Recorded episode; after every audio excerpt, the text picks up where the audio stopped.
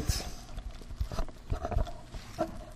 Let's crack a few. All right, we are rolling. We got the Cleveland Moto podcast. And tonight we are celebrating a remarkably nice Indian summer. Uh, you know, around 50 degrees out there during the during the late evenings on the way home. It's not too bad. Almost 60 some degrees during the day. Better watch calling it Indian summer. We need to have Right, Nobody's yeah. gonna get offended. Yeah, crackle cast. crackle. We do need to have another dude, crackle cast. You're absolutely right. Yeah, I I completely agree. The uh, Oh yeah, the driveway yeah, fire. another driveway fire. You know what? I, I, I had people contact me that that thought that those were the most comforting and like Fireside relaxing. chats. Yeah, I agree. That they they just said they were the most relaxing podcast to listen to because you hear the fire crackling in the Cool. background and I listened to one. I wasn't involved in it. It was before I started coming to them. Mm-hmm. I listened to one where there was like waves lapping in the background. yeah, that was the Beach beach, blan- cast. beach That blanket was- bingo. That was like really. We started we Yeah. started that podcast naked. Oh, wow. That- I'm glad I um, wasn't there. that's, uh, Jesus. well, Emmy was naked, so you, you might have wanted to be there. It's okay. can never work with her ever again. Uh, so, for people that are nerds and want data, we're going to go around the room here. To my left is, Dustin. to his left, Johnny Chrome. to his left, Steve Hoffert. to his left, John McElfresh. and Phil Waters, your humble narrator. And by the way, that's the first time we've ever done it right. Because Chris Smith isn't here, so uh, he never. It's not like he. Pre- it's great. Fuck it. Now we're gonna turn. No more. No more wave files. No more motorcycle men bullshit. I don't want anybody's soundboard. No. I was no. thinking we could make buttons where we just hit them. No, you know? fuck that. We No, no. Have This- whoop and a- No. No, This. Come on. Hi, it's Teabag and Dickhead. Welcome to the morning zoo. Fuck you. Yeah, no way, man. Yeah, yeah. No, stop. Just stop. Do you know who likes that guy? Nobody likes that guy. Yeah, yeah. And I always like it on the Motorcycle Men podcast when they do that. They they all think that it's so clever that they pause for a second to make sure there's dead air before it happens. And I'm just like, what? No, it's not fucking funny. Is it? You know, it. it That's the equivalent of looking right at the camera and giving a smirk. I'm okay with that. I'm fine with that. I do like the squeak though. I don't know that, that like squeezy. Oh my god. That's hilarious. I don't like them. I don't like it. I don't care for it one bit. So for everybody who's a tech nerd and just gets off on fucking data, and uh, we're going to talk a little bit today about cruisers. Today's podcast is going to be a very data-driven podcast. We've got the results of the massive Motorcycle Safety Foundation test that was done with over a thousand riders in many different states on many different types of motorcycles. I've distributed the link around. We'll put the link in the show notes. But if you get a chance to look at this thing, it's great. We're going to talk about it in just a few minutes. Uh, in the past week, uh, a lot of stuff has happened around here. Hoffert, um, never gonna. I'm done buying motorcycles this year. I'm done buying motorcycles this year. I'm not going to buy any more bikes. Was that my not a resolution? Was that my motorcycle resolution? I think it might have been a resolution, uh, but the point being, what did you fucking show up with today? Maybe ruckus. His new fucking ruckus. And the fuckus. A new fucking ruckus. How many miles are on that ruckus? Well, when I got it, it had 130. wow. And it's uh, 10 years old, right? So, Yep. Yeah, 10 year old ruckus. 10. Yeah, 10 I years didn't old. realize it was that old. Oh, no. Yeah, 10 year old ruckus. It's It's got Brand new, right on the With no miles on it. 130 miles on And it. it's uh, it's alpine camouflage, which is kind of sexy. I, I, I, I like camouflage anyway, but being that it's snow leopard, that even makes it more attractive. Did you have to clean the carb or anything, or put a new battery? No, in? they, he just the guy spent two forty at a dealership getting everything done God to a new bless- new fuel pump. He Yeah. had the carbs cleaned. Yeah. wow. And on your pre Carb, the sorry, carb, carb. now on your previous ruckus, you tuned it. So you performance tuned your previous ruckus. Right. How much money did you spend? I spent four hundred dollars. Okay, and what items did you change? I changed the ECU. I mm-hmm. rejetted the carb. Mm-hmm. I changed the variator. Mm-hmm. Uh, I I modded the airbox, and I got a net total of five miles an hour. Five miles per hour for four hundred for four plus plus it would have easily been two hundred dollars worth of labor had you not done it yourself. Right. So you may have spent six hundred dollars. I also put a, a a good shock on it with a preload because Yeah. you, you can't. These things need a preload for my fat ass. So for fucking six hundred dollars worth of work, you it can't go five miles an hour faster. no, it's ridiculous. So I'm just leaving it stock. You should. I mean, yeah, that's exactly it. The only thing that's more pathetic than an actual ruckus is somebody trying to make it go fast. Um, I was Right. very pathetic. Yeah, it's just the way it works. If you want to uh, go I- I- put a I- I GY6 learned that- motor in it. I learned that with a buddy scooter. I just I threw piles of cash at it, and which I'm sure Phil was really happy about yeah, well, I mean, because I was buying. it wasn't like I had the shit on the shelves. I had to order or, order it all in for you. So uh, And I, I was actually, I think, the first person in the Eight? U.S. to have the 161 kit. oh yeah, you might have been. That might have been the first sure, one. I'm pretty sure you got me the very that was first the very first 161 one sold. kit. And that is one of those games where you're just like you spent thou- like over a thousand dollars. Oh yeah, you got eight miles an hour. yeah, yeah. I mean, I, I, I got that bike to go from s- top speed of 61 to I was able to get over just over 70. Yeah. Um, Yeah. Downhill. Yeah, you talk about like with a tailwind. not not a fantastic return on your investment. So you know that you'd have been further off taking twelve hundred dollars and buying a CB two fifty. exactly, The exactly. The sad part is, you know, okay, I have that FXS, Yeah. and that is an inspiring bike. Oh yes, it is. And this bike is the most uninspiring bike that you could ever have. But I mean, it looks good. I mean, I think it looks kind of cool. I mean, Like I said, I think it what kind are of you has going to that. put on your other foot? right? it, it, it kind of has that I zo- zombie yeah. apocalypse look. They look you know? cool. Yeah. yeah. Ruckuses are cool. what I like the most about it, Yeah. it sounds like your refrigerator running at Redline. Yeah.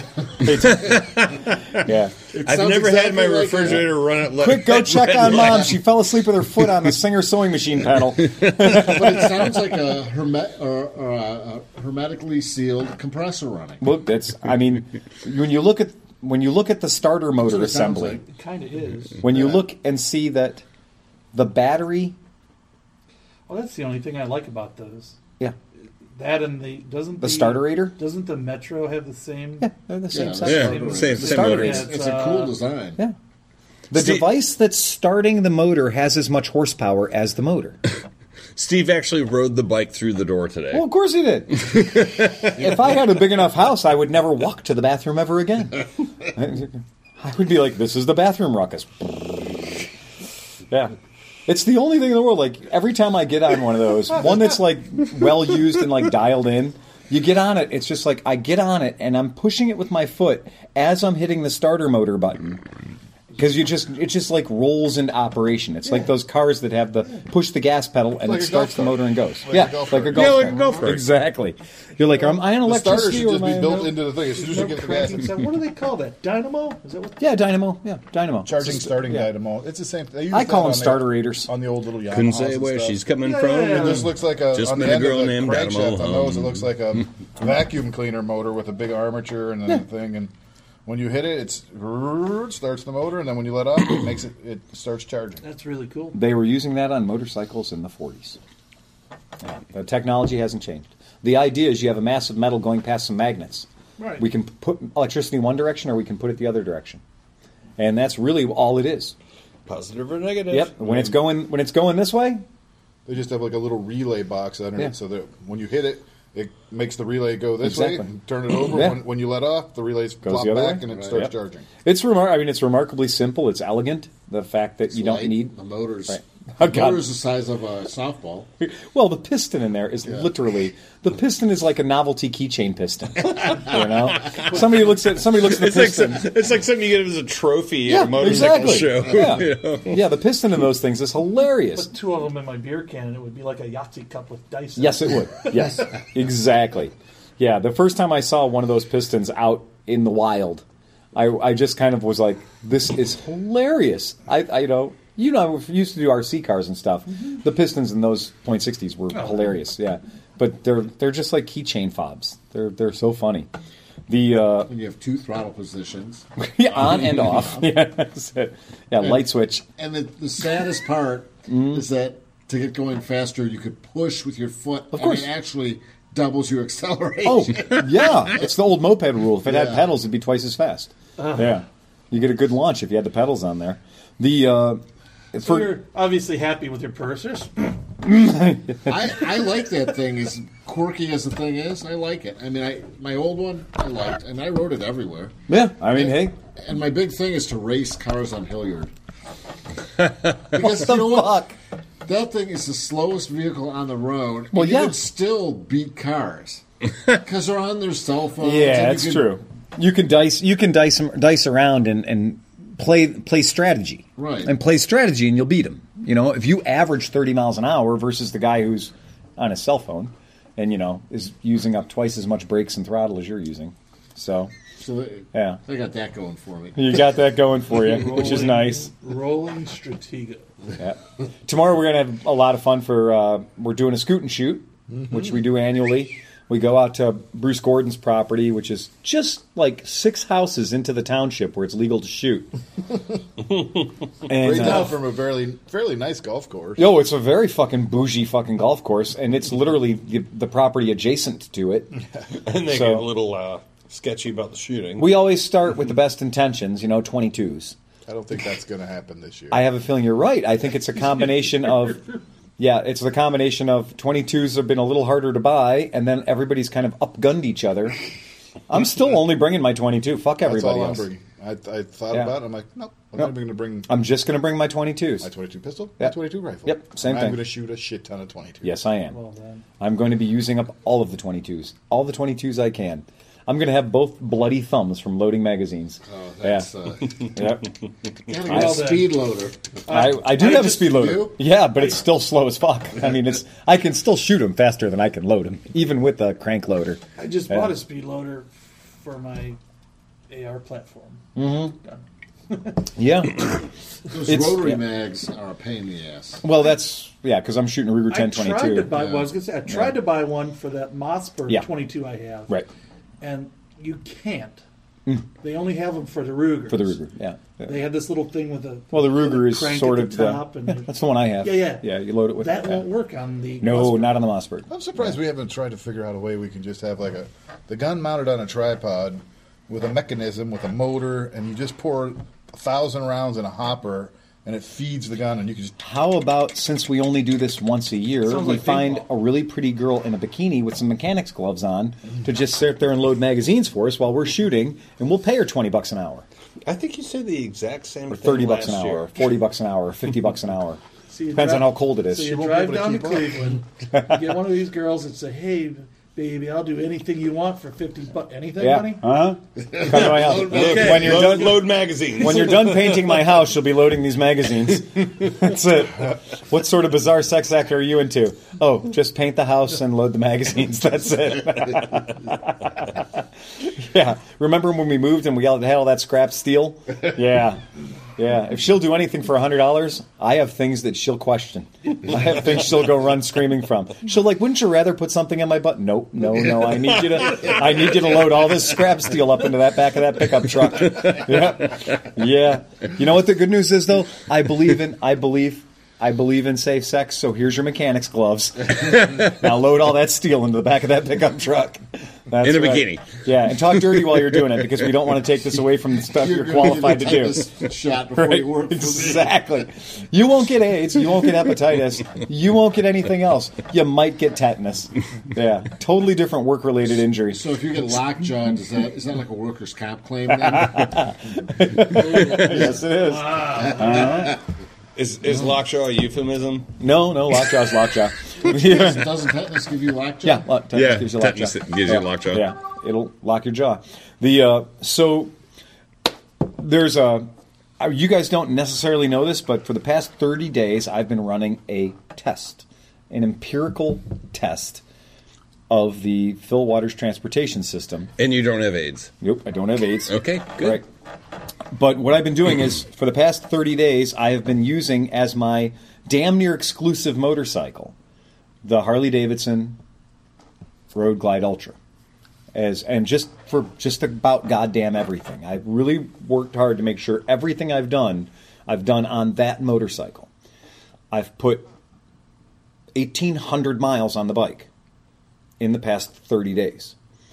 Uh, Jeepers. Yeah, yeah, and I've gone through five, almost Motors? six tanks of gas. No, no, uh, but here's the here's what I can tell you. He has a lot of new smelly friends. Yep. Here's what I can tell you. The results of the test. The results of the test are, um, as we can tell you today, I was running late.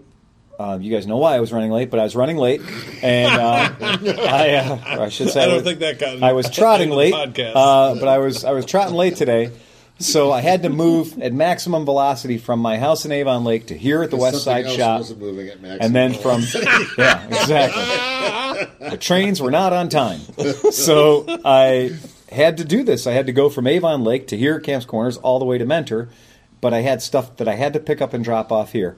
So, as a method of calculating my time over distance, I put a very motivational CD in the CD player of the Harley Davidson. I put Rancid Out Come the Wolves, which is a very motivational CD. It's 18 tracks of fast moving punk rock, good music. And uh, I threw that in, and it was hilarious because at the end of the 18th track, I was pulling into the driveway at the Mentor store. Now, mind you, anytime the motorcycle wasn't running, the disc wasn't spinning. So when I came in here to drop off paperwork and pick up paperwork for a few minutes, didn't even take my helmet off. That's the kind of pace I was running at. That it wasn't Gabri. So like the distance from my house to the other shop with the stop in between is exactly one Rancid album. I got to look up and see exactly what the duration, the runtime is on that album. But I got to figure it's probably something in the neighborhood of like an hour and 18 minutes or something like that. So let's see, Uh, the or an Ultra, hour. Rancid. Yeah, right? Is yeah. some correlation? No, no correlation there at all. But here's some of the dynamic testing I can tell you about. One, I do not know what the stated top speed of a 2011 or 2013 uh, Harley Davidson FLTRU is. It's fuel injected. It's a 103 cubic inch motor. I didn't have anything in the bags except, you know, lightweight paperwork items. There's myself who weighs about 200 and some pounds, and I was driving it as you do, as I do. We've gone Yeah, we're, we're, we went plaid. and uh, 104 miles an hour is what it said it will do. And at sixth gear, at 104 miles an hour, I was not. Uh, there might have been a bit of a headwind, but at 104 miles an hour, that was what the bike could give me.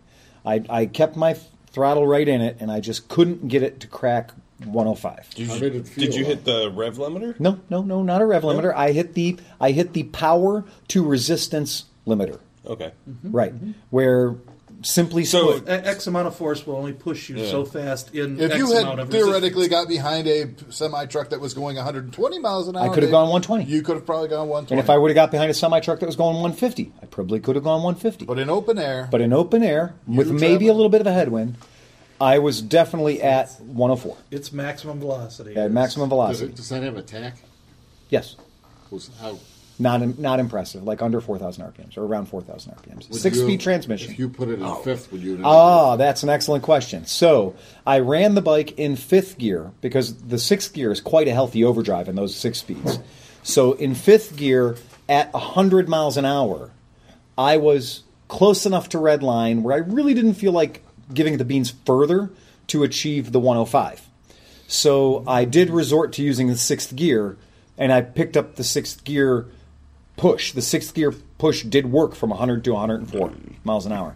I don't know if I would have felt totally cool running the fifth gear faster, but I can tell you in sixth gear on flat road, 104 to 105 miles per hour is about what that motorcycle will go. How hard was it breathing? plenty fast enough. I mean, I don't think it was breathing hard at all. I think it was totally doing its thing. It was It's a, not. it was a low Was RPM. its- yeah, now if it's run Yeah. 4700 four, RPM. Yeah, it was 40 couple hundred, like 4200 RPM or so. It wasn't that bad. it was singing. But It was singing, but it wasn't hurting. It wasn't hurting at all. The bike's got about 9,000 miles on it, and it just was doing its job. It was very, very nice. It did its thing. Another thing that will probably surprise some people in the room is that from zero to 60, just balls to the wall, go, go, go, um, I was still in second gear. Whew. Now that is saying something from that 975 pound motorcycle, not counting my weight, not counting five gallons of gas in the gas tank or four and a half gallons of gas in the gas tank. That zero to sixty in two gears is kind of fucking cool, and it did get up there really quick, and it did it in about five point nine ish seconds. And that's not nothing to sneeze at. It's totally fucking respectable. Yeah, it's not bad. Um, for people who are into that, and so I guess you remember this is a Harley Davidson. This is um, in the what's that sound? Oh, Yeah. It's my iron lung. I lung. know I could look outside, Yeah. and I don't remember. Does that have the stock height windshield or the reduced height windshield? um, I would call it a stock height windshield. Okay. Yeah, it was definitely doing its job. I could kind of see over it, but realistically, looking through it most of the It's time, probably stock it wasn't a little short Good. four four incher. It's about an eight incher. The uh, now the the Road Glide Ultra is pretty fucking high up on the Harley Davidson spectrum of of motorcycle packages. That's like basically at the top. It kind of is. I mean, of platforms, so to speak. I mean, yes, you can get a Road King CVO hibbity hobbity hobbity hobbity hobbity and pass it up in the price department. But realistically, from platform levels, that is the F three fifty of the of their world. Like that's kind of the game. Um, do they have a platform that's? I mean, they have that with a Rushmore package. Right. Right, but it's still that. I mean, the fixed windshield, the double headlight, it's kind of there. And that's stock. what, Yeah, bone motor? stock. The whole motorcycle is bone stock. There's not one option on it. There's not one. Well, there, there's not one enhancement on it. It's it's optioned, but it's not CVO. It's not anything out of the Oh. ordinary. It's got factory exhaust on it. It's got factory air cleaner on it. It's it's exactly as it left Well, the it's an factory. ultra. It's got Yeah. good, better stereo. Yeah. It's got. They still have CB. Yep, has got all the full intercom system and the whole deal, but you have to have different things to plug in there. Right. Because like the rear like all the cool shit that it has, this extra mile and a half of wiring so your passenger can control the stereo and volume and shit is useless if you don't have the headsets to plug into it. It's a headset based system. So if you have the headset, which is not cheap, but if you have the headset under your shorty helmet or wired into your full face helmet, then you can benefit from the music going directly into your ear holes. Here's what I will say whatever the Harman Kardon stereo system that is in the bike with the four speakers that all point at your ear holes, it works really good. Mm-hmm. With a three quarter helmet on, with a visor, uh, at 75, 80 miles an hour, you can hear the words to the songs. It's it's kind of amazing. Um, I have gotten used to, you know, guys, you guys know this. I've said it before. I do not like having music going when I'm riding. I've gotten used to it. I've definitely become used to it. Um, that's if the music's quality, if, this, if it sounds good. If it sounds like shit, fuck, I don't want to hear it. Turn it off. The brakes on it. Well, the brakes are the brakes are all right, but you do have to remind yourself you're riding a thousand pound motorcycle. So it is like the first time you drive a bread truck, you got to leave extra room to stop, and that's the way this thing feels. It's like saying "whoa" to an elephant. Yeah, it is. It is saying "whoa" to an elephant. It's it's just like there's nothing that happens and that's in just a hurry. the, that's just It's the the- nature of the beast. Exactly. Anyway. That's nothing against that particular. You can dance it gonna- around pretty good. ta- they're all going to have that Yep. Uh, reaction. Yes. The suspension is exactly like your grandfather's Barca Lounger. And I'm not talking about the chair, the seat. No. I'm talking about the actual what keeps the tires on the road. Mm-hmm. It is the most plush, opulent Cadillac whatever ride system they want and you do have to put if you're not putting 50 pounds of air in those rear shocks, you are fucking stupid because when I tried it with 25 pounds of air in it, which is what they recommend for a single rider of my weight, it's horrible. Wallows. It wallows frighteningly, and any pothole or anything resembling a pothole, if you're not bottoming out, you'll think you're just gonna, you'll think you're gonna fucking potato chip the rims. If they, if that rear suspension isn't at 50 psi, so wow, I mean, just it's definitely meant to be the thing that you use to get from Cleveland to Omaha. It is not the thing you use to get from the east side of Cleveland to the west side of Cleveland. Like when you're trying to do quick maneuvers, it's not fun. not It is. carving. It is not a carving knife. It is really not. Not Uh, a speedboat. It's a tugboat. no, it's a tugboat. It is a tugboat, and I tried to drive it in a very spirited manner. I tried to kind of get a little happy with it. It's it reminds you all the time that it's big and it's heavy and it's Because it around needs slowly. a 30 inch front wheel to make it handle. Oh my God! Oh sweet Jesus! Uh, that comes into my next comment: is lean angle. It does not have a lean angle. Scrub angle? Yeah, scrub angle. Floorboard scrub angle? It's exactly what it is. As a person who's very, very used to Moto Guzzi motorcycles and other motorcycles that I feel like I can lean with wild abandon, you cannot lean this motorcycle with wild abandon. Freeway on ramp speeds, the speed limit sign on freeway on ramps now actually means something. The speed when you're exiting a freeway and you see the exit speed of like 35 miles an hour, which to a motorcycle rider means 70, right? You know, double it. Uh, no, not anymore. It was dragging. I, It's terrifying. you know, I grabbed that. Well, yeah, you did because I Yeah. asked you. I Yeah. grabbed that uh, Road King. Yeah, the Road King. And uh, we were. Dra- I was dragging board in the Metroparks. Right, and that's a And I bike, really wasn't speeding either. I was doing like 40. and that's a motorcycle that's wearing a thousand dollars worth of progressive suspension upgrades. Yeah, but it's still the same Chassis. chassis. Yes, Right. please. Yeah, they didn't move the Uh, pipes. yes, please. the pipes are. yes, the- please. It's The uh, still the same chassis. It's still got the same floorboard mounts, which are right, terribly low. terribly low.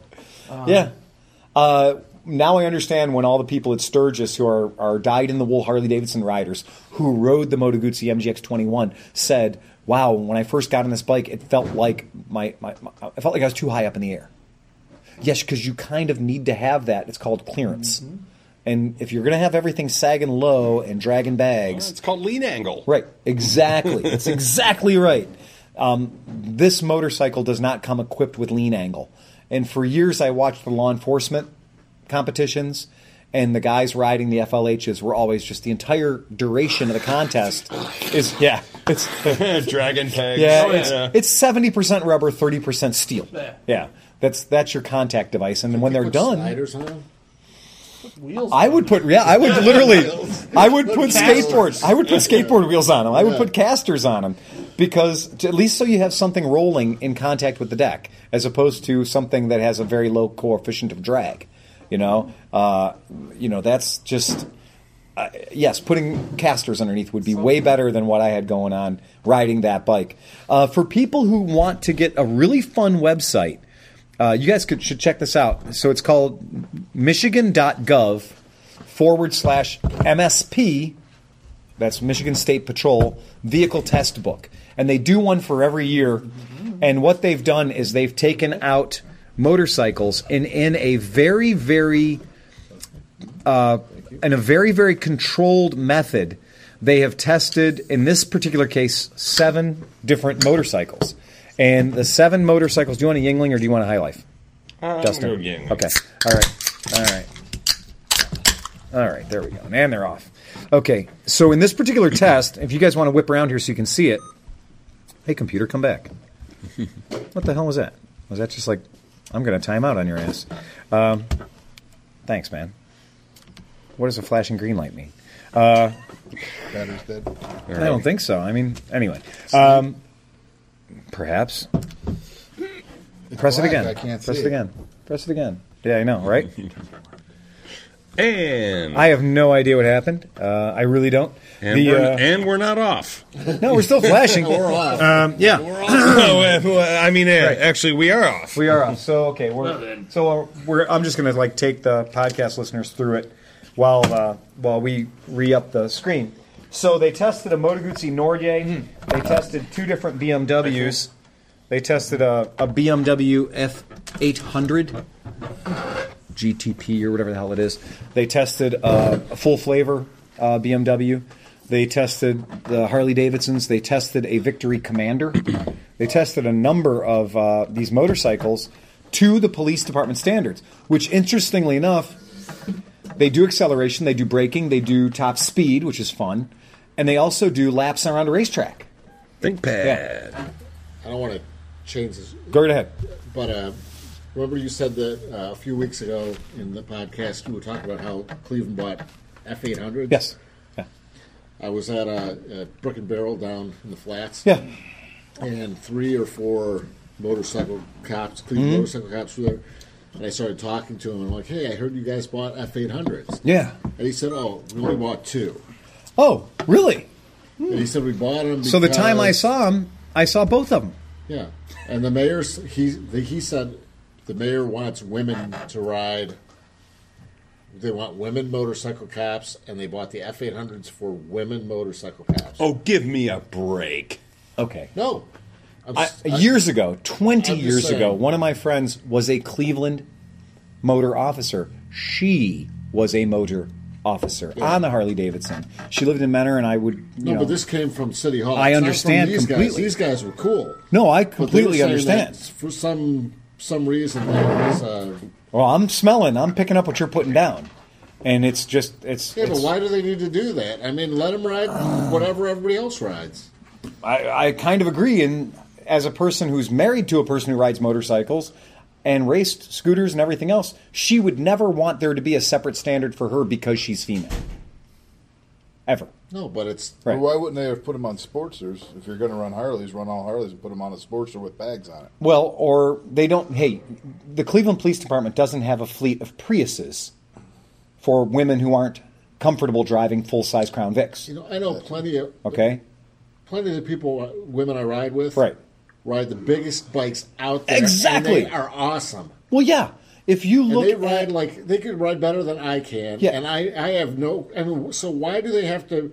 Why do they pan? They're, they're like a It's patronizing. Yeah, you're pandering patronizing. to- Exactly. yeah. And if you look at Selena and Jordana, the Grodex uh, mom, she rides and she trains women how to ride Goldwing motorcycles. You know, she handles a full size sidecar rig. You know, full platform Triumph motorcycle with the sidecar rig. She's a skilled. She's not big. She's not a monster. She's a very you know petite woman who knows how to ride a fucking motorcycle. So boy, that really you know what a pain in the dick that is. Uh, that they would say, "Oh, well, we bought two of them just so we could let women be motor officers." You know, Yeah, I but don't that's know, man. that's like You uh, wouldn't become a motor officer unless you had already been riding a motorcycle, Yeah. right? You wouldn't become a motor officer unless you. Okay, or- that would be like saying, "Well, you know what? You know our you know our mounted division that we have.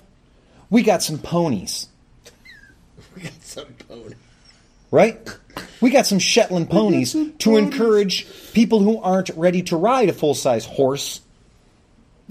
I mean, if the job says that the job says, you know, that's. I'm just going to say, if you're, if the police car you're using is a fucking Dodge Charger, if the police car you're using is a Ford Crown Vic, then it's a fucking Dodge Charger or Ford Crown Vic. You don't go out and buy two Priuses and rig them all up with lights and shit just because you might have people that aren't comfortable driving a big car. You got women driving the dump trucks and the Well, garbage and trucks school buses that and everything else in the goddamn world. Right. They don't give a, oh, you're a woman, let's give you the short bus. You know? But see, That's what you have. That's right. Exactly. Phillips, Yeah. the But there's short such a double standard out It's there. ridiculous. They they talk. I was reading these articles about how these colleges are teaching things about toxic, Yeah, toxic- mascul- toxic mascu- masculinity. but you know what? Oh, Why is it not toxic when other people like if if somebody else exhibits that behavior, if, if a female exhibits that behavior, it's not Right. toxic. Right. It's assertive. Yeah. Well, so Because we're going to wind up turning into Sweden over here. That's why. Sweden's being overrun right now. gentrification of America. So here's the fun part. So I, I wanted you guys to see this because this is this is where this test. So this is Michigan.gov. Uh, you go to the vehicle test, and if you just go into Google and you type in um, Michigan State Patrol uh, vehicle testing, it's a 31 page document and it has all the stats. BMW R1200 RTP top speed 130 miles per hour, quarter mile time 1286. Not too shabby. Uh, BMW F800 GTP, top speed 139 for an 800. Giddy up. Uh, you know, goes through the quarter at 13.62. So not as quick in the quarter, but definitely higher in the top speed. Harley Davidson FLHP Road King. The reason I came on the site because I really wanted to see. I couldn't find anywhere in print what the top speed of the FLTRU was. I couldn't find a printed by Harley Davidson or anybody else measured top speed. Just couldn't do it. So I had to go to this where the um, FLHTP. Just couldn't do it. I couldn't do it. So couldn't do it. I just couldn't do it. Couldn't do it. It- you should be fucking concerned when there's a piece of data you can't find using Google. right? This conversation has reminded me It's of been Black suppressed. Sheep. You know how fast you were going? Well, I got a 426. I think I could top out at 155. You were doing seven. So uh, the Harley Davidson FLHTP Electric Glide top speed is 107 miles per hour. Okay, and it gets through the quarter in 14.4. Okay, the Moto Ooh, that's Guzzi. slow. Well, the Moto Guzzi. Is it Uh, turning radius? nope. Well, yes, it does. Not on this page. Somewhere else in I'd the be curious somewhere what else in the 31. radius- yeah. somewhere else in the 31 page document. Yeah, I'm, yeah, that's why I'm going to give this to people. I'm going to put the link up to make sure people can go look at this fucking thing because it's kind of intriguing. Because and this guys is a in Columbus Yeah. were saying that they were pissed when they got rid of the BMWs. Yeah. Actually, was it Columbus? No, it was uh, South Carolina. When I bought that bike. Mm-hmm. Yeah. He said they were pissed. The guy refu- he he was totally pissed when he got a Harley. Yeah. Because the touring radius, he had to Oh. do a, a two point turn. Yeah.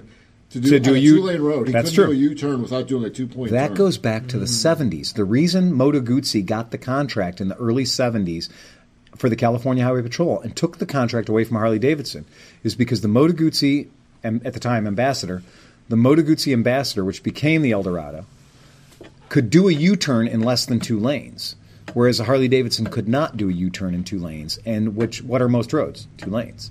And if you can't do a U turn to go after somebody in two lanes, if you got to stop and back up, well, how many are getting away? Quite a few of them. Yeah, yeah thanks, John. okay, the Moto Guzzi California, uh, top speed 122 miles an hour. The Moto Guzzi Norge, uh, top speed of 129. And the Victory Commander, top speed of 115. So pretty cool. Uh, and all these numbers are there, and uh, they, they tested these seven motorcycles. When you get into it, it's really fun because they did uh, racetrack data. Can you imagine what it's like to be out on the racetrack on any of these motorcycles running hot laps? And they did. They went through and uh, and they, they did they did hot laps on every single bike, and so they got lap times. How much fun was it to be out on a Victory Commander or a fucking Electra Glide on a 10 turn fucking road racing course.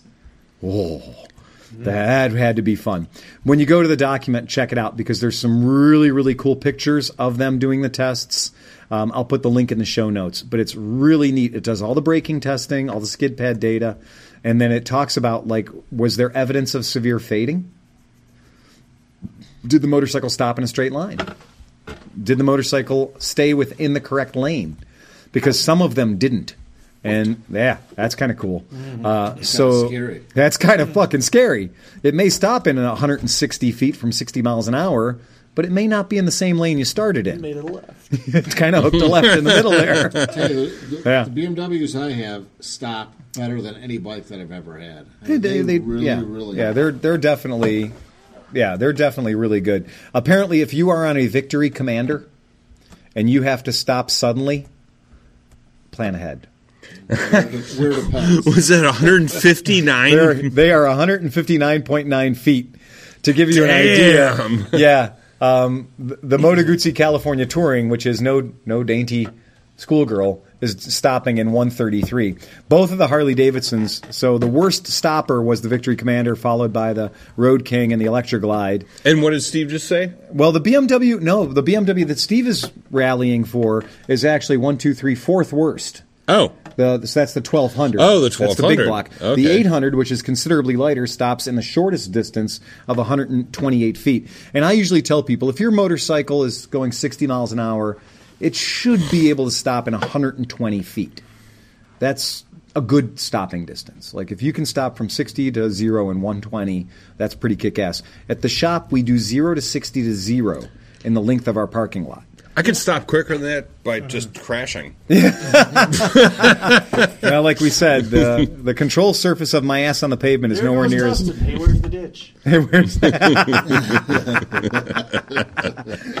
the uh, so that was really fun. Uh, really fun document. Really, really good. Uh, good stuff. If somebody likes the the nerd out, and these are all motorcycles that are what I would call pro bikes. These are all bikes that are used for law enforcement or could be used for law enforcement. Um, it's kind of fun to see Moto Guzzi's in there. That's I neat. wonder how the zero would stack up against some of those. Holy shit! Yeah, giddy up. Because up. because we know where that's going to be. Yeah, it may not be the highest speed, but nobody's going to get from zero to quickie faster, gonna be the lightest. and nobody's going to stop quicker. Yeah, It's absolutely true. It's going to be the lightest. Zero to quickie. It's going to have the, it's gonna have the, it's gonna Yeah, have the highest power to weight ratio. absolutely, absolutely. Yeah, yeah, and least downtime. The uh, so the second thing that we wanted to talk about in the podcast here today. Oh, and by the way, the last bit of data I wanted to give you guys on my test, the long-term test of the Harley Davidson Road Glide Ultra. After 30 days, I've put on six pounds. I was just going to ask if the beer belly got bigger. Put on six pounds. Or MPG. I'm not shitting. I put on six pounds. I'm not fucking around. I've actually put on six human In a couple pounds. days, you'll be that'll be gone. Right, I'm carrying five also- pounds of shit in my belly right now. This has also been your favorite partying season. yes, it is. Oh yeah, yeah, I yeah. mean, The, for the past three weeks, I've been eating and drinking like a fucking king. You know, Henry VIII has nothing on the way I've been behaving for the past. I feel like Caligula for the past three weeks. Yeah, who's that guy in some kind of costume with a big smile on his face? Oh, that'd be Phil. This is his Christmas. Yeah. Uh, so fucking goddamn, I love Halloween. Uh, so this is the Motorcycle Safety Foundation's 100 Motorcyclists Naturalistic Study. If you can get through that, um, this is a That test. is uh, quite a name. Well, and this is important.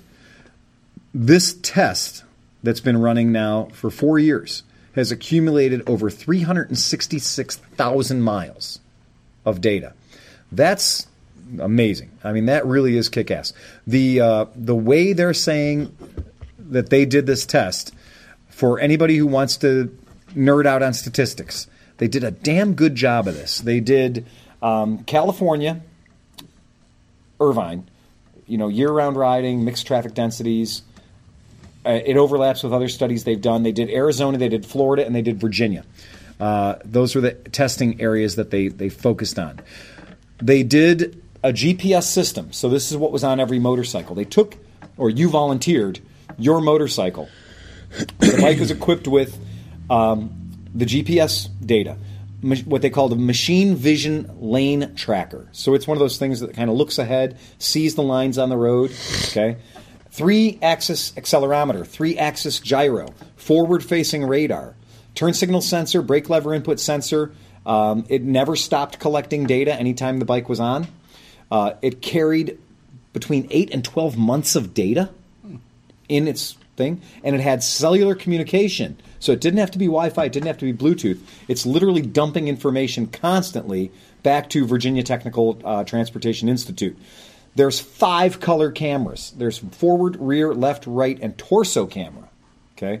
So this is on each motorcycle. So each one of these bikes uh, is equipped with this. 22 of the riders were female, 78 of the riders were male.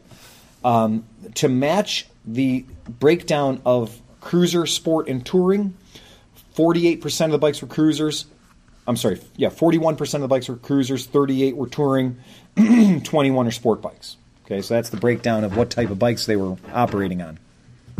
So good They mix. break it down by sex for Crashes. crashes. No, they didn't. No, they gave everyone the same value. They said if male or female, it doesn't matter. A crash is a crash. But you just wonder if perception, I agree. the multitasking versus uh, Yes. single single. Absolutely. tasking. No, there's a there's a thing in there, and I'll bet you I'll bet you it's there, but it's not published in these uh, you know hundred pages or whatever.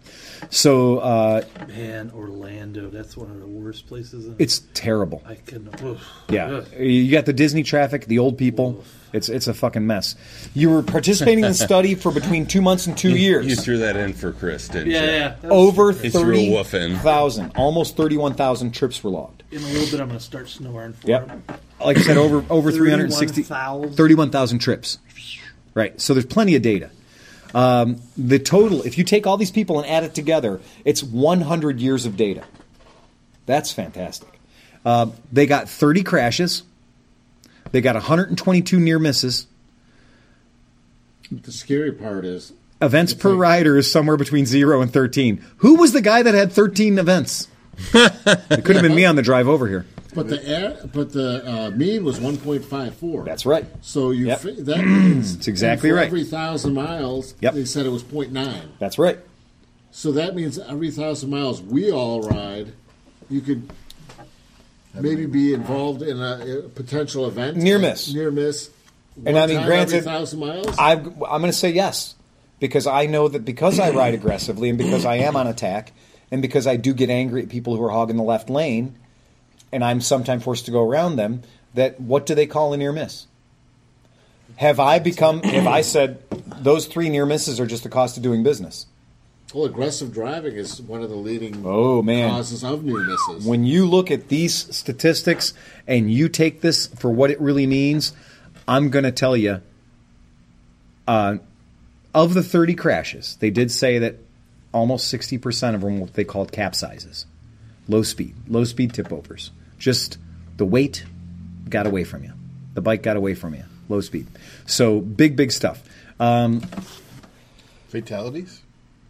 did, it, did, it list, did it list fatalities? Were there any fatalities? Yeah, I, I'm, we're going to go through here, and they're, um, they have some videos to show you what their definition is of a vehicle turning across your path. They have a video to show what the examples of a low speed capsize were. Um, but it's not clear to me. Yeah. It's like 56% of the crashes or 57% were low speed Mm-hmm. ground impact. right. Is that a low side, a high side? I mean, a, a low speed you would consider probably a low side. I would too. Yeah. A high side would almost always be higher speed than that. I mean, Yeah, I mean, we all know low speeds that turn into high sides. But they don't so- say if it was caused by, but if there was any impact with a secondary vehicle. Right. I mean, in the Well, remember too. I, It I says would, ground impact. So and here's what I have to say. ground impacts. is it Remember, falling guys- over or leaving Yeah, the it road says or low, low speed, and then there's another one halfway down that says ground impact while underway. Exactly.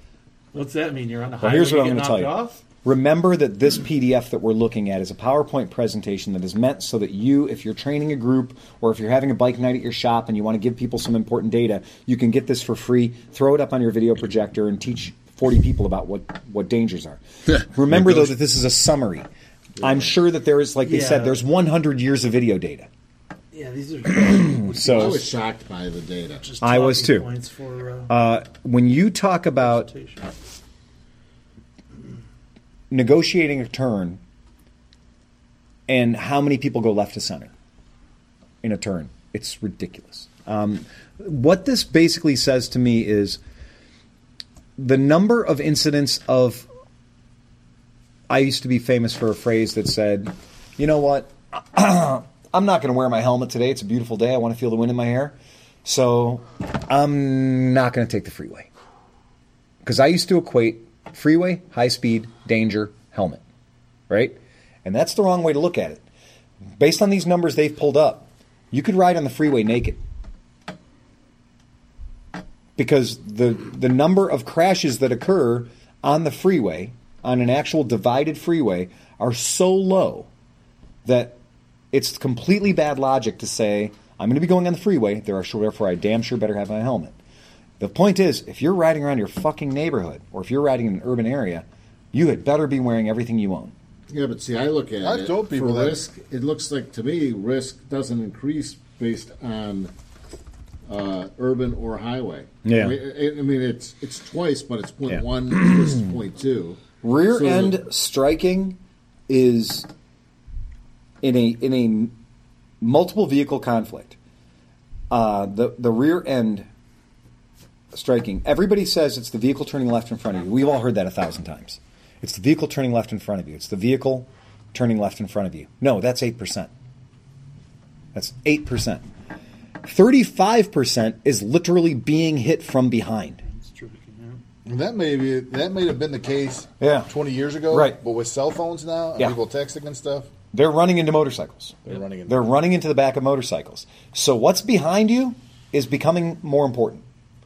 The other thing is that's a very also another very high scary number is the side swipe.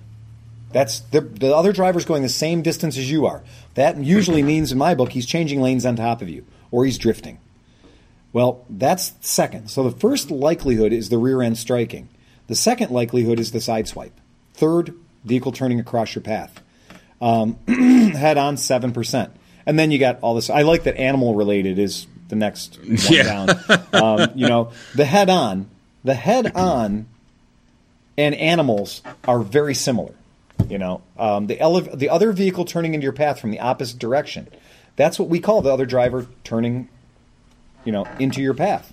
Um, you have just as much chance of hitting a deer, a dog, or raccoon as you do the other vehicle coming into your uh, turning into your path from the opposite direction. Well, and actually, where we live, Yeah. there's so many deer. oh yeah, oh, you know, yeah. I mean, Yep. when when I'm coming home at night on my bike, it, it, I'm really cautious.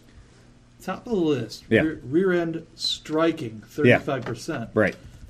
That's a good Down, porno. down in the middle, down Yeah. in the middle there, rear end struck.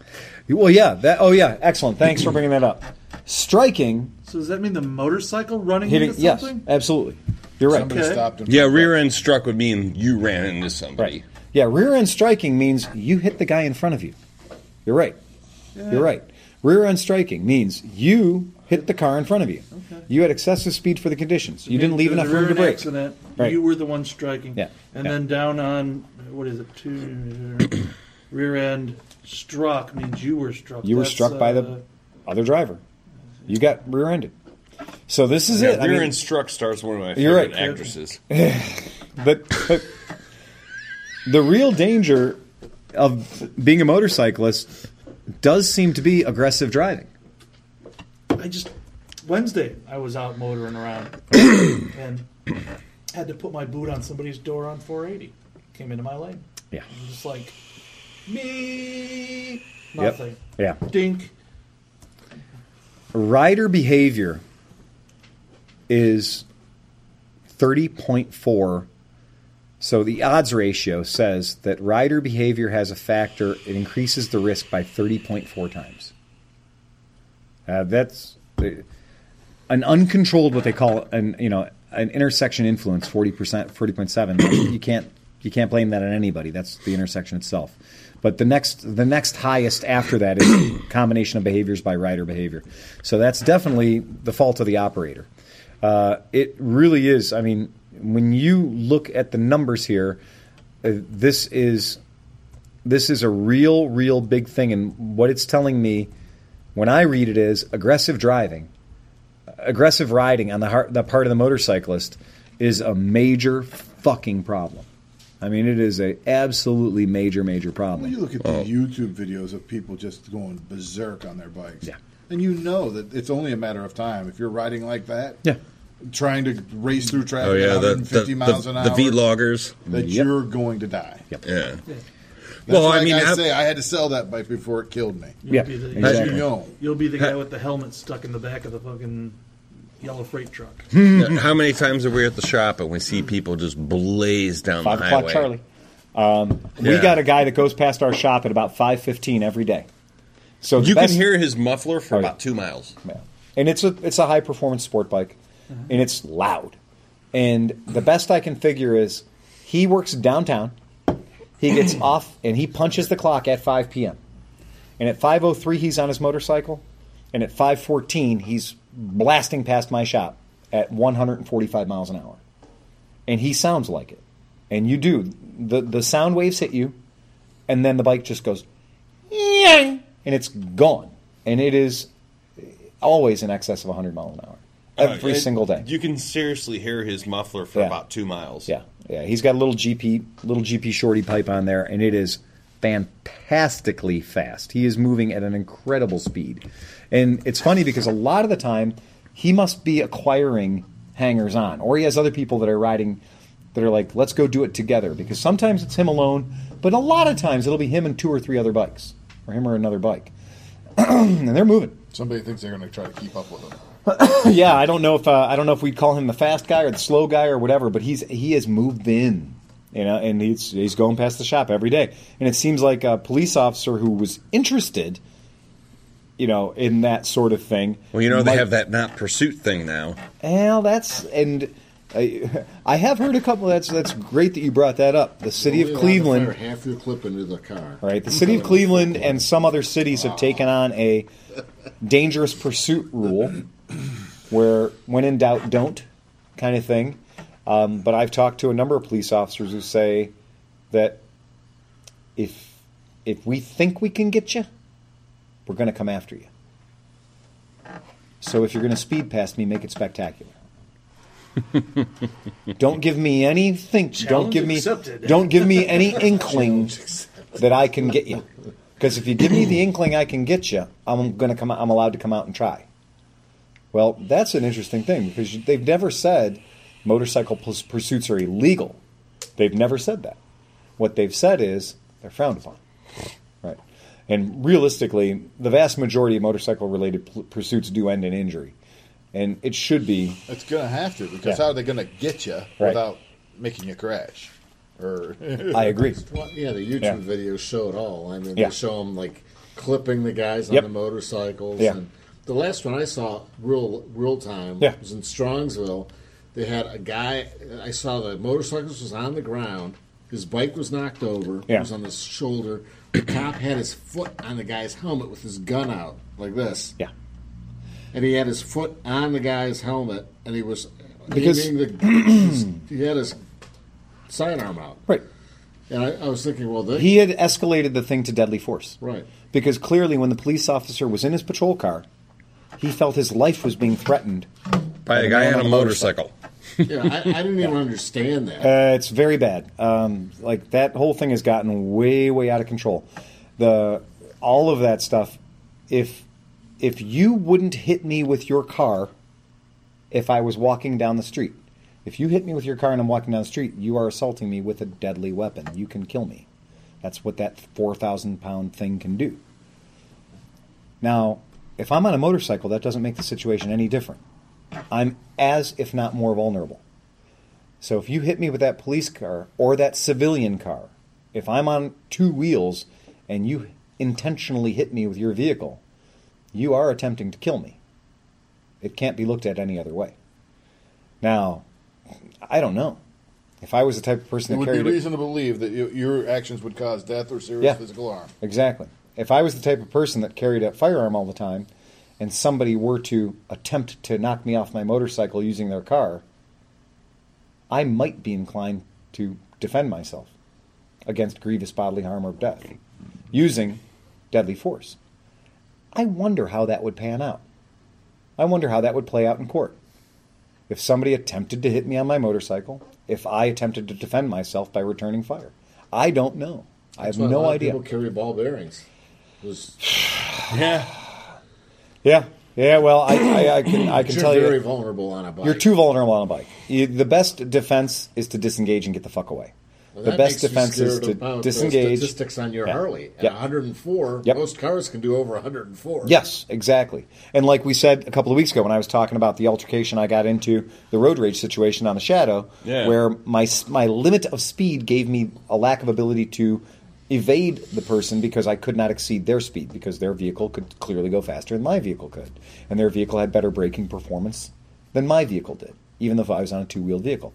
I was completely vulnerable on two wheels, and what you're seeing by this this crash report, this Virginia Tech Transportation Institute shows that we are taking a much, much, much higher risk when you look at the incidence of crashes to injuries per these 100 riders. And remember, this is this is literally a test that is a hundred motorcyclists, guys. This is a hundred motorcyclists. The last chart. If it was if it was a bottom of the hundred car drivers, would there be 30 crashes? The last. Do you see the chart that's under the credits? I don't No, know. I didn't look at way to the end. Some What does it people say? crash a lot. It's the number of crashes by mileage per rider, Oh, really? Yeah. Okay. Here it is. Yeah. Number of crashes by mileage per rider. and it's right. almost like two curves. It's almost. It like is. two There's curves. definitely two. The mean is so very drastic. There's there's one rider that is there's one fella who's at about eleven thousand miles, and he's thir- there's thirteen incidents. I would like to think that was probably me. Those are probably all near misses. probably me.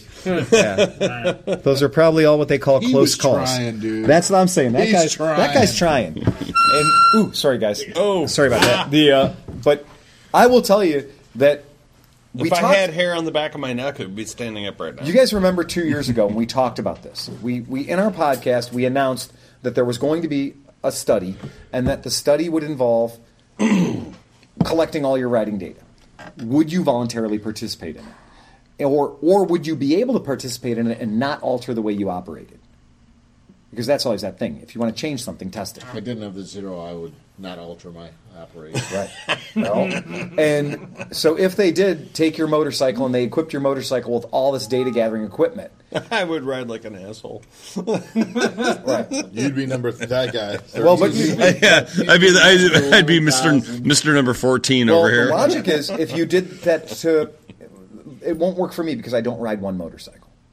The problem with this test is whoever you're testing has to be a one motorcycle guy because he's got to log mileage. I mean, there's there's that one te- that person rode 10, 11,000 miles in this test.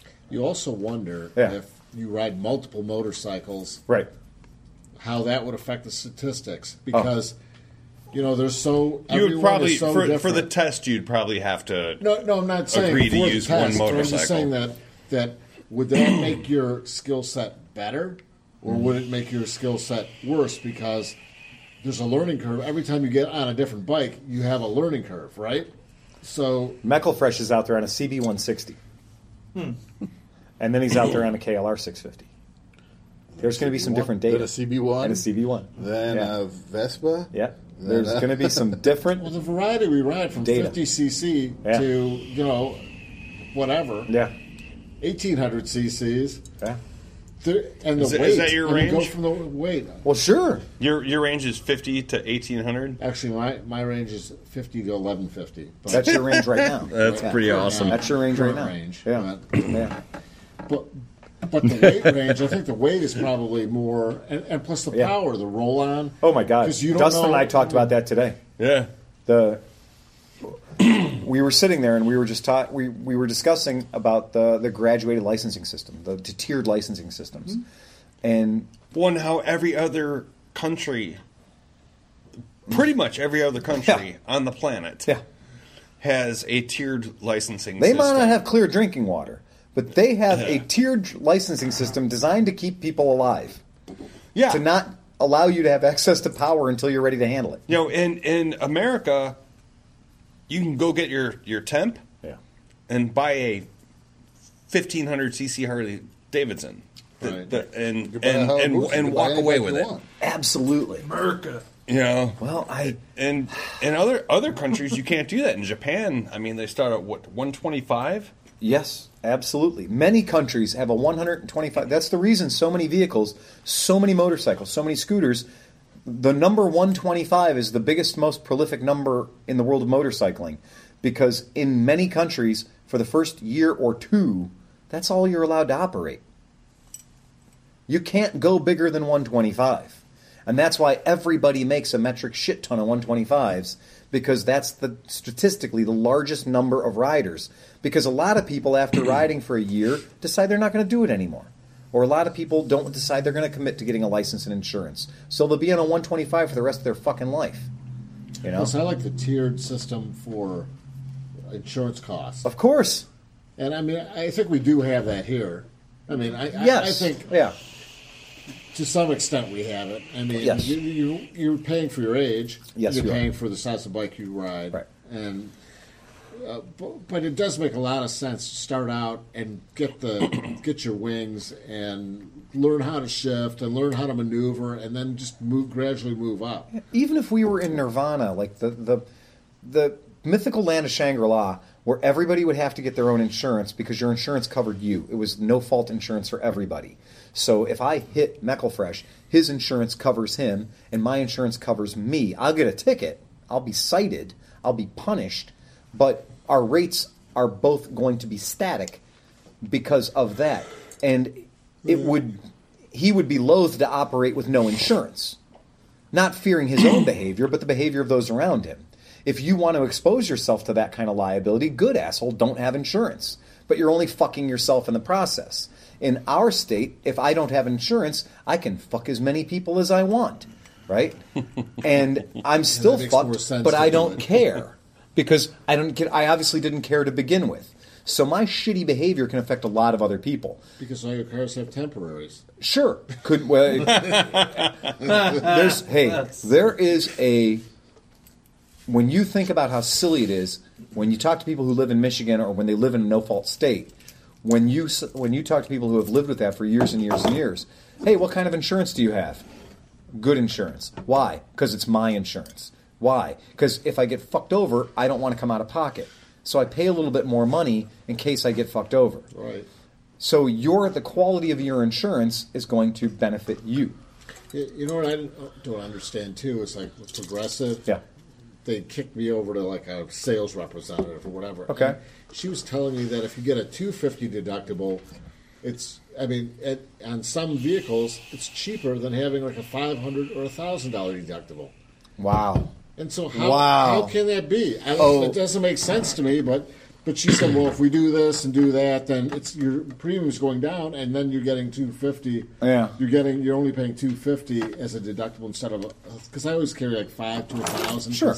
Right. Hopefully, I won't. I'll never need to know. Right. Right. Yeah, do, right. if Yeah. Being out a thousand, it's not going to kill me. Yeah, I haven't made an insurance claim in 20 years. Right. Yeah. Well, it's like our our, our uh, shop boy, Jared. Yeah. What's your cord? You know, oh, Yeah, Jared, our 16 year old uh, kid. yeah, Yeah, he, shop. um, you know, he bought that uh, Little nin- Ninja 250. Ninja 250 off. 10 yeah. years old. Yeah, Well, but it's 2012, yeah. classified as a sport bike. Ouch.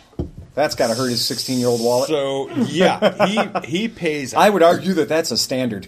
he Yeah, pays. it is. the seating position's more standard than sport. He, I think he pays more in two months than I pay a year. I don't doubt it.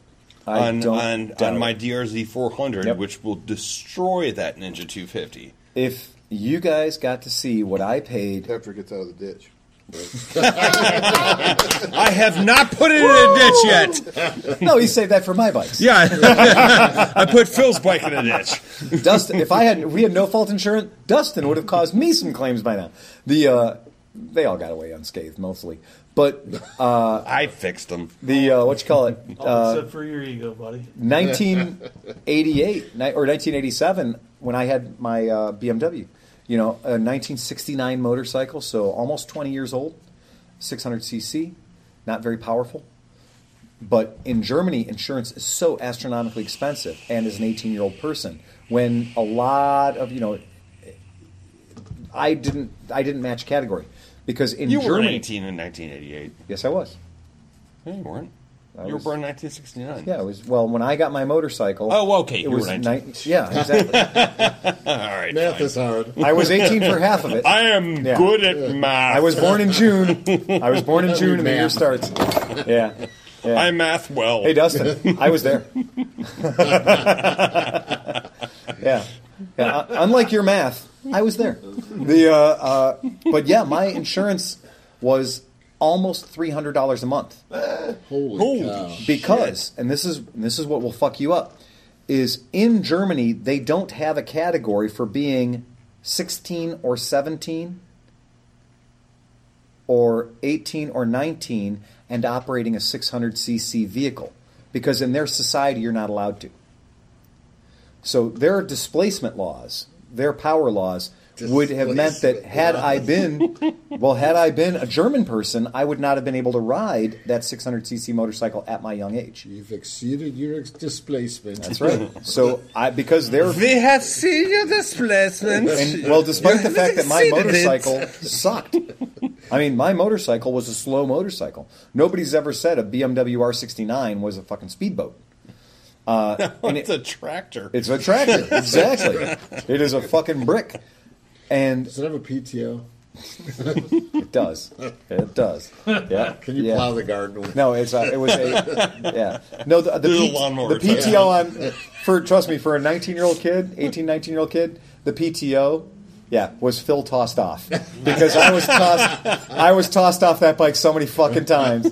Yeah, you know what I didn't like back then? Cobblestone. Do you know what I really didn't like back then? Wet cobblestone. Do you know what Germany's But- covered in? Wet cobblestone. What Phil really liked was getting tossed off. Oh no, no, no, no. No, that was tossing off. I heard that happens every morning in Uh-huh. the shower. That um, that BMW, I, I definitely had more time as a result of that BMW than any other motorcycle I've ever owned. yeah, there was no that motorcycle should have come with an unlimited supply of bar end turn signals.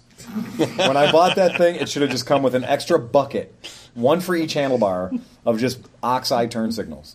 Yeah. They just need a slider with an LED. Yes, a slider with an LED. Uh, we were talking earlier about putting casters. Should have put casters on the end of the heads. We're just putting casters on the ends of the heads. So when I dumped the thing on wet cobblestone, it would just continue to go down the road, circling like a jet ski.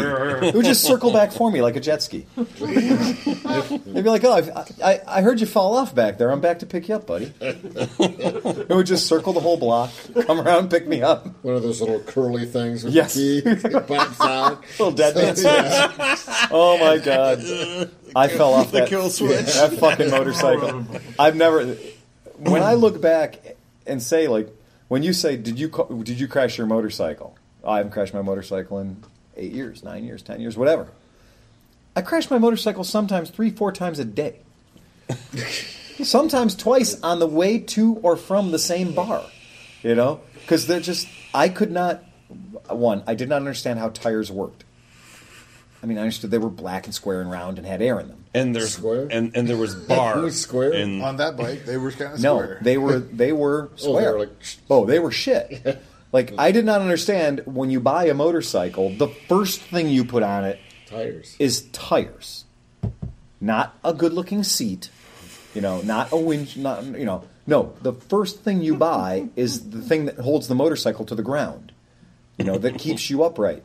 And I didn't. The tire, the the motorcycle when I bought it had round, black, square profile, shit ten year old tires on it. Friction, bruh.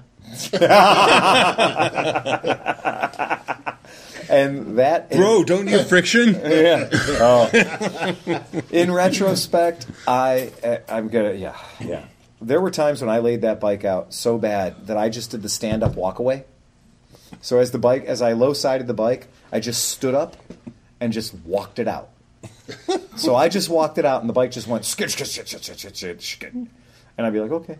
And, and then, Every time I've dumped my bike, the first thing I do is get up and look around. Yes. well, Did the anyone side see me? return springs are so weak on those bikes too. The throttle is probably still on. Oh yeah.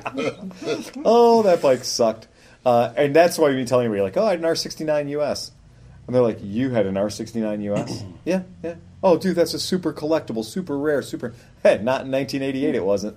In '88, that was a shit It was box. a dog. Yeah. It was a Dodge Dart made in Germany with two wheels. It was a shit box. There was nothing cool about that motorcycle.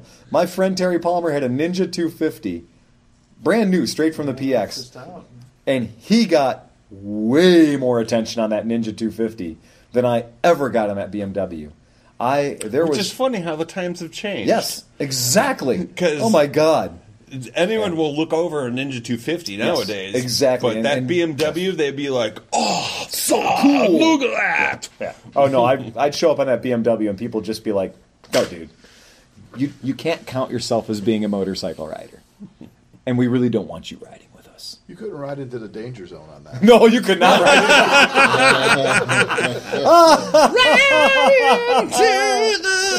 Uh, I'll tell you that I would get second gear on that bike about 60% of the time. Other times I would have to regroup and go for third. It was just- there was no, yeah. And a maximum, yes. a maximum performance takeoff on that motorcycle was hilarious. It You, was, would, you wouldn't be racing planes on the tarmac. no, no, no, no, no, no, no, no. We had to contend with a ten pound flywheel too. Yes. yeah, and it was just. I mean, it was. That's why to this thing is like a lot of people started motor riding motorcycles on bikes that were like little tiny bikes or whatever, and little like CT90s and stuff and all that. I started doing this on a really old BMW that had been through five or six people already. Too bad it didn't have Earles forks. No, no, it was a U.S. it had Oh, too bad it telescopic. didn't yeah, have Earles yeah it had. Tele- you know what though? Had it had Earles forks, I wouldn't have bought it because, to me, at that time in my life, if it would have had Earles forks on it, I would have immediately said that is way too grandpa. Like if it has Earles forks and it doesn't have a sidecar on it, there's nowhere I'm getting. There's no way I'm getting near it. you might as well just put a sidecar on the thing and just date 80 year old men. The uh, at least mine with telescopic front forks. Are you on it. saying this Camaro? It's it's not just Camaro. That's full on Knight Rider.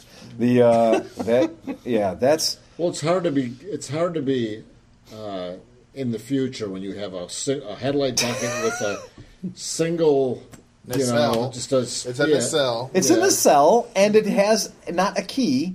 It has a quarter inch phono plug Yeah, because I lost my key and I made a quarter inch phono plug into my key. and just a speedometer. Exactly. Yeah. Oh yeah, Even believe me. the slash fives had the cool tachometer. Yes, they did. Mm-hmm. underneath the speedometer. But the the U.S. has just had a speedometer. If if you guys knew how bad the people that It I lived with, shutter for a choke. if if you guys had any idea how It does. violently and brutally my friends made fun of me, even people that didn't ride motorcycles, so they weren't even allowed to make fun of me. They made fun of me because of my motorcycle. I mean, they would see me on the bike and they were just like, oh "My God, man!" They they call me Mister Magoo. They'd call me, yeah, they call me Der Fuhrer, you know, and Der like, Fuhrer. yeah, I was a punk rock kid, but I'm riding a fucking '69 BMW R69. There was nothing punk rock about that motorcycle. I feel your pain on the Ural. You know, you know. It was. It was like. A, it was like a if a 16 year old now. kid came in Yeah. and was like, "I want a Ural," and you're like, You know the funny thing is today that is a "Do punk you have, rock do you have. Benjamin Button syndrome?" The uh, yeah. Today, you're right. Today, Yeah, today that is a punk some kid shit shows up. Yeah, some punk rocker I mean, shows up on a Jim BMW. Cadillac. That's that's what he rides. Yeah, yeah, exactly. Yeah. Right. Yeah. Yeah, but when I like okay, so when I'm in high school, I'm driving a BMW 2002. Yeah. no one could give a shit about that car. yes, because it was just an old car. right. And now It was just a 12 year old car. people would die to have one of those Absolutely. Was- Oh well, our, our friend Shane, who's been on the podcast many times, he he used to uh, restore 2002s. things. I've, I've had He, he had tons of them. Yeah. Uh, believe me, guys, that's that system does not work for everything because I drive a Ford Fiesta now, and it does not give me any cooling points whatsoever. I, I still get people look at me and just go, "A restored Ford Fiesta? Why? a perfectly restored Ford Fiesta? Yeah, but what cars can? Why would you try? Why would you do that? How that?" about an X body? Yeah, A citation. I, I, believe, the, the, the, li- believe me, excellent, baby. You saw the, Oh the my Omni God! I sent you I, from the Ford I traveled Oh, up yeah. to, Oh, my way, God. way up north in uh, Canada Oh, here. with a friend of mine who had uh, oh sorry a, a, a citation. We we went on a major road trip in a Chevy citation. It was amazing. I uh, you you talk about the motorcycles that just do not have not will not ever be cool. Uh, I I was listening to one of the other podcasts and they were talking about how wonderful the 1100 Viragos were and just how fast they were and how amazing they were and everything else. They look like the horse from the freaking Little Rascals. I can't. I cannot look at them. Yes, exactly. It's the only horse in the world with rug burns on its nipples. I mean, it's that motorcycle. How is it possible that your balls on that motorcycle can be so low? I mean, yes. Uh, Did the frame was the frame just the letter U? I mean, fucking like because they swing sideways to and- and fro. yes, Yeah. yeah. It's like sitting sideways on one of those rubber swings. Yes, ex- yeah. Oh no, man! The Virago 1100 was so fast. Well, the Virago 750s they were fast too. No, they weren't fast. None of them were. No, if, if you're calling that fast, you hadn't ridden a fast motorcycle at that point. If it was fast, and even if it was fast from here to there in a straight line, don't try to turn it. But it doesn't matter anyway because the only thing you're ever going fast from are the people making fun of you for riding it. Because you can't outrun your shame. If you drive past a picture window and get a view of yourself sitting on it, Okay, that's got to be on a T-shirt. you can't outrun your shame. you can't outrun your shame. Oh, it's fucking There true. was a lot of those back then. Oh, my the God. Eliminator, the, Yes. the, the VMAX. I mean, they're- wanted them to go. Uh, and Eliminators and VMAX were very fast, and they did go Straight fast. line. They weren't terrible looking, but the Virago was terrible looking. Or Well, yeah. V65 or Well, there's Or Sabres Suzuki's and with shit that like that. big like plate covering the headstock. Yeah, That's really ugly. there are some many. There are some bikes that what are are those called? What, what is it? irretrievably ugly. The Suzuki's V twins with the that plate. The that intruders. covers- The Is it intruders. intruder? Early It's the intruders, the Yep. 1400 Yeah, yeah. intruders, and They're all that stuff. yeah. horribly ugly. And then one intruders. massive single intruder that just had the one giant coffee can piston. Oh, Was that a 1500? Savage. No, no, Savage was a 650. But wasn't there a ridiculously bigger one? monster? Yeah, I think there was a monster 1400 or something single. Yeah. Damn, Look, Jack. we'll look it up. We'll Google that shit. Piston That was was like the- a paint can. That was the Yeah, Suzuki, it was. That would have to Suzuki jackhammer. It was. It Yeah. an 1800 RPM red Eh, line. yeah, it was the Suzuki hit and miss. It was, a, was it, she said, hit the bottom, hit and miss. yeah, they made one the monster. Suzuki ball throttle. They made one ridiculous over a thousand cc Wow. single. yeah, Crazy. Yeah, Crazy. it was b- bizarre. But I'm not sure if it was branded as a Savage or branded as an Intruder. But I know they did the the V twin 1400 Intruders. But I thought there may have been a 1600. Um, if you type in Suzuki 1600 and try 1500, try 1400, it's probably going to come up, It would be especially with the word single in there. through that rod. Well, yeah, it would be an intruder, all right. It would intrude all of you. But yeah, there are motorcycles that exist in the world that I just can't imagine will ever be cool. And the second I have somebody, um, you know, and it still happens at the shop, like that kid with that 450 Nighthawk. Oh, he just thinks it's the Lord. coolest thing in the fucking world. And every time I look at it, I'm like, eh. And there's that one weirdo I, CX. I just wanted to push that thing into the dumps. That was like the. CX 650 custom.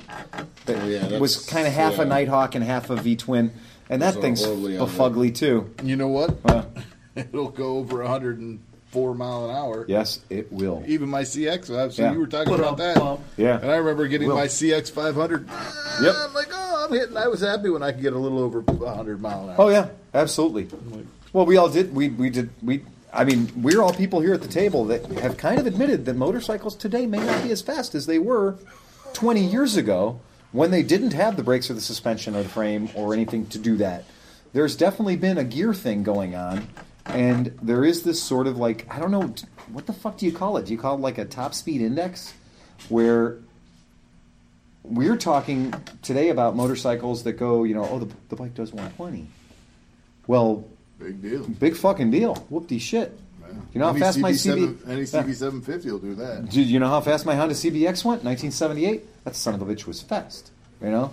These motorcycles were 140, 145 miles an hour back then. I, I got my DR- DRZ 400 up to 100 miles an hour. It's it's You know? very very um, it's very interesting when you look at that, and I do know that a lot of it has to be the manufacturers being careful, more careful, and I think that there's a certain amount of like the brinksmanship might be over. It might just be everybody agreeing to say it'd be a nice thing if we had riders that live long enough to buy their second motorcycle. Yeah. You know, because God, man. Uh, the other thing I Why wanted is that? I mean, cars will go 120, 130, 140. You know what I mean? They make fast cars. They make fast motorcycles too. I mean, you know, an R6 is a very fast motorcycle. Yeah, You know, I, c- I can definitely say I've driven faster on a motorcycle than I ever have in a car. oh, I have two. It's always the last five minutes. That's what I. I it's like I, I usually ride pretty sane, but on that last little stretch home is when I always open. that's when you crack her open a little bit. And that's Yeah, when you I push mean, it. I, I, I think the the fastest I I recall going is because uh, by this point I couldn't see the speedometer. Um, I was doing 130, and that was on my FCR 600. And uh, it- Stadies are on Route 10 now all the time in the morning at 4 o'clock. In the Fucking morning. with your What are they- game, aren't they? What are they doing there? I don't think I've ever gone over like 120. So, has Yeah. anybody seen I've, n- pictures? I've never topped 100 in a car. I'll do 100 pretty easy. Yeah, I mean, Getting but in, over in, 100 usually requires a little bit more. in, like in a once you start car, going I don't think I've ever 150, gone over 100 miles an hour. Then you need a lot of road and no cars around. I just I'm not into it on anything I've ever ridden that fast. Too no, I dangerous. never rode a bike that could easily do 130. Yeah, well, you Like know, a, the- you know a ZX10 or something like that. Where it The, was the, like, the, oh. the funny thing was, it was when Shane got that Triumph running of, of Phil's. oh, the TT six hundred. Yeah, he didn't have any gauges on it. Yeah. And he, he comes rolling by my house. I'm out in my garage. He's like, hey, I'm running up for a gas run. You want to run up with me? I'm like, hell yeah. So I hop on the FCR 600 and we get on the highway. so Shane's got no gauges. So he just goes fistful of throttle. Just wax it. and I'm like tucked behind the bubble just to keep up with him. You know, I'm like, holy fucking shit, what is he doing? You know. And like I said, the- the last I could actually see the speedometer, I was doing 100, 130 indicated. Mm-hmm. Yeah. Yeah, so mm. so has anybody seen pictures of the new Royal Enfield 750 parallel twin? Parallel twin. No, Parallel twin. Here it is. So uh, it looks. Oh shit, that was a lousy picture. It looks a hell of a lot like the GT 650. Well, we call it a GT 500 Continental. Yeah. Uh, so it looks very much like the Enfield 500cc Continental. It has the same featherbed style frame. It has a parallel twin motor that looks to me like they just 100% completely stole the Kawasaki 750B engine. Um, it has the totally. Yep, it has the same. It has the same valve. You guys can look at the big pictures right here. Um, it has the same valve adjustment peeper windows as the uh, as the Yamaha XS650 does. oh my god, it does. Yep. What's up with the pipe? Well, there's a lot of things up with the pipe. Uh, there appears to be some generous amount of fiberglass heat wrapping, heat tape on that pipe it, notice it in comes random up- weird comes off the locations. side. It does. It does. Um, there's. It's a very strange layout. The oil filter looks like they just stole it directly off of a- Honda. an old Honda, an old G- UJB. Uh, there's. Uh, Which it could be looks good to be. news. It looks. If you're gonna. If you It could want be my awesome if you don't have to lay it on the side to fucking to change, the oil. Yeah, it would, wouldn't it? It looks to be a single overhead cam. It looks to be a two valve per cylinder configuration. If I had to lay money on it. Now here's where it gets fucking weird. And I checked it out. I couldn't believe what I was seeing because it is 2017 model year. They're talking about they're talking about launching this carburetor bike. hanging on it? Two carburetors hanging on it. So it has not one but two carburetors hanging It's on not it. fuel not fuel injected. injected. It is not Get the fuel fuck injected. out. Here's a picture for you guys who like the look of. That is not a fuel injector. That is an actual CV carb. It's not a fake. It is not a fake CV carb. It is It's not, not a like Triumph Triumph- style fake Triumph carb. does. That is an actual CV carb. It's the actual vacuum based carburetor. Yep. Uh, With that a is- pod. uh, well, I can only assume that the pods are on there for prototype testing and what have you, but uh, or just to you know to get that in there. They haven't didn't- developed the airbox Didn't yet. Enfield do a parallel twin at one point? They did. It was called the Interceptor. Yep. we're in- And they also did what was called the Constellation. So they did two. Uh, both were parallel twins. Both were 700 cc displacement, uh, and they were you know they existed on the planet. This does not appear to be those cases rehashed. I, I looked at it enough to tell you, This site says that the carburetors are for testing purposes, and they it will be fuel injected. They believe it will be fuel It injected. would almost Yeah. It would have, have to to be be to get to meet, That's what I would uh, think. Carb. Uh, the site that I read this morning uh, said that they were making a decision to go carbureted. And they have they said it'll be oil cooled too. Yeah. Yeah, I mean, why would they go backwards? Oh, believe me, this is a this is a very very big. You do know we're talking There's about Royal we are talking about Royal Enfield here. You do have to remember that we are talking about Royal Enfield, and uh, that seems to be that their target market. What they're they're comparing this bike projected sales figures. The only thing they're comparing it against is a uh, Street 750 Harley Davidson. I've seen a, a number of different websites that Coming out of the same factory. they're coming. Well, not they're not the same factory, but they're definitely in the same neighborhood. You down the street from so each the other. Street Yeah. 750 Harley Davidson, how widely sold Hey, Rajesh. is that? Well- India? It's Street 750. Uh, I just had the statistics here. I could I could told you a second ago. Uh, Uh, Royal Enfield looks would like they knock your sold Street about, uh, 750 out of the dirt. it, Because isn't isn't that one of the ways that Harley Davidson has yeah, entered the the uh, Indian market. maintained world, global market share is Mm-hmm. by entering new markets like that? Yeah, they. Uh, I looked at the numbers and it said that that the Street 750 had outsold the Continental 500 GT Wow. in India last year. Really? Yeah. So I don't know if they were counting the Street 750 and the Street 500 as a platform, just two different motors in the same platform. But they definitely said that uh, that it had outsold that the Harley Davidson had outsold the Enfield 500 GT. But remember, the 500 GT is just one segment of their entire range of Enfield motorcycles. Narrow, fairly Right. narrow. Yeah, exactly. So uh, that's interesting. So uh, what I can tell you is, say what you will, the the current distribution system in the United States regarding Royal Enfields has cost them a lot of dealers. A lot of dealers have stopped carrying the product in the past six months or in the past year. So they've lost a whole hell of a lot of American dealers. We're not saying why that happened. Well, that's a discussion for a different thing. That's not for an internet forum. But it has. That's and that's not worldwide. That's just U.S. distribution. Um, that is not a problem. That is not going to hurt Royal Enfield. Trust me. The United States market could totally fucking implode, and it wouldn't hurt Royal Enfield one bit. it would be not even stubbing their toe. But here in America, if you're the kind of guy that says, "No, man, I fucking want an Enfield. I want to own a 500 GT Continental, or I want to own this thing." Well, I can tell you from my own personal experience that it's not an easy bike to own.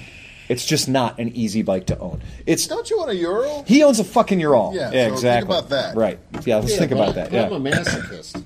And there are other masochists just and like you're a you there. but differently you're a skilled fucking troubleshooter and you're a, you're a purveyor and a hoarder of ancient shit that was weird and if you just want a bike that's going to get you to work in the morning that's a dude who's not in the same category that you are I still would like a C5 though. Put that on a business Right. card. I, right mean, I would buy a C5. Purveyor of ancient Yeah. shit that is weird. and you might be able to own one but we've seen a lot of them that have top end failures we've seen a lot of them with valve train failures we've seen too many problems for a 2014 or 2015 or 2016 motorcycle we've seen things that an excessive number of warranty claims that could be just based on Americans are using the bikes at a higher rate of speed than they were originally engineered to do.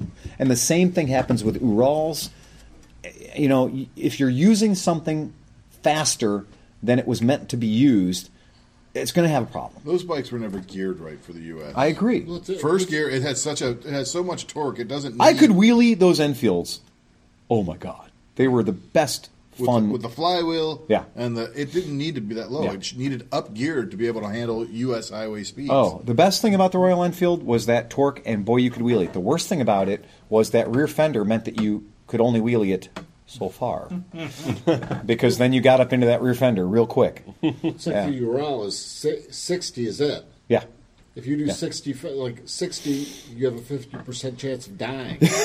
At 61, it goes up to 90. yeah, that's exactly right. And and So, I would, mean, yeah, that's, yeah, yeah. that's the way it is. You just know you're not going to ride them that fast. You're not going, and I can tell you, if you own a Royal Enfield, if you own a 500cc single from Royal Enfield, you are not going to be going. You know, if you're on a C5, a G5, or a B5, one, get a GPS and compare your GPS to your speedometer. That's an important first step to understand what a Royal Enfield distance unit is compared to a mile per hour. So know the equation, know the know the exchange rate before you go out. And then when you ride that motorcycle at an indi- when you go ride that motorcycle at a real honest to god 70 miles an hour and you see how crazy it is to go from 70 miles an hour to 75 and how that bike just is like I really wish you weren't treating me this way. I just remember Shane and I following you back. And I was I was on an AVL. You guys were on Scottish games. They were on fuelies. Yeah, we were on Fuelies. They were on fuel injected bikes. I was on a carbureted Yeah. AVL. And he's he's holding his head down by the motor and pointing to it. Do you know how fast I was going? just because of the fucking valve float. I was going maximum speed. Yeah. Do you know how fast maximum speed was? I don't know. I was too scared to look at the speedometer because I was 'Cause it waiting was for the yes, so I was waiting for the piston to join me. Yeah, and the valves were just floating like a son of a Wouldn't it be bitch. You were waiting for the piston to violate you. Yes, I was. I was waiting for the piston to penetrate three gallons of gas and hit me in the fucking chest Shane and I plate. were following him, and Phil's just got his head down by I the was in motor, full tuck. and he's just like There was no faster it could go. he he just he was pointing down, and Yeah. we we kind of pull up uh, beside him, and all you hear is just I had achieved technical valve float where nothing else could happen. It was speed limited. It was a built-in speed limiter, but it wasn't on the spark side of things. It was on the valve side of things. Enfield Nirvana. Enfield Nirvana. Look, we've created a lack of valves. You don't need valves anymore in this motorcycle. Yeah, It's gone two straight. it's gone two stroke. it really did. It was. We and- are over an hour and a half. Okay, so we're gonna let that one go. So yeah, there are spy pictures of the Royal Enfield 750. Um, the, one of my most uh, one of my favorite lines is I'm looking at these different Google results, and one of them says uh, Royal Enfield 750 rival for the Triumph Bonneville 2017.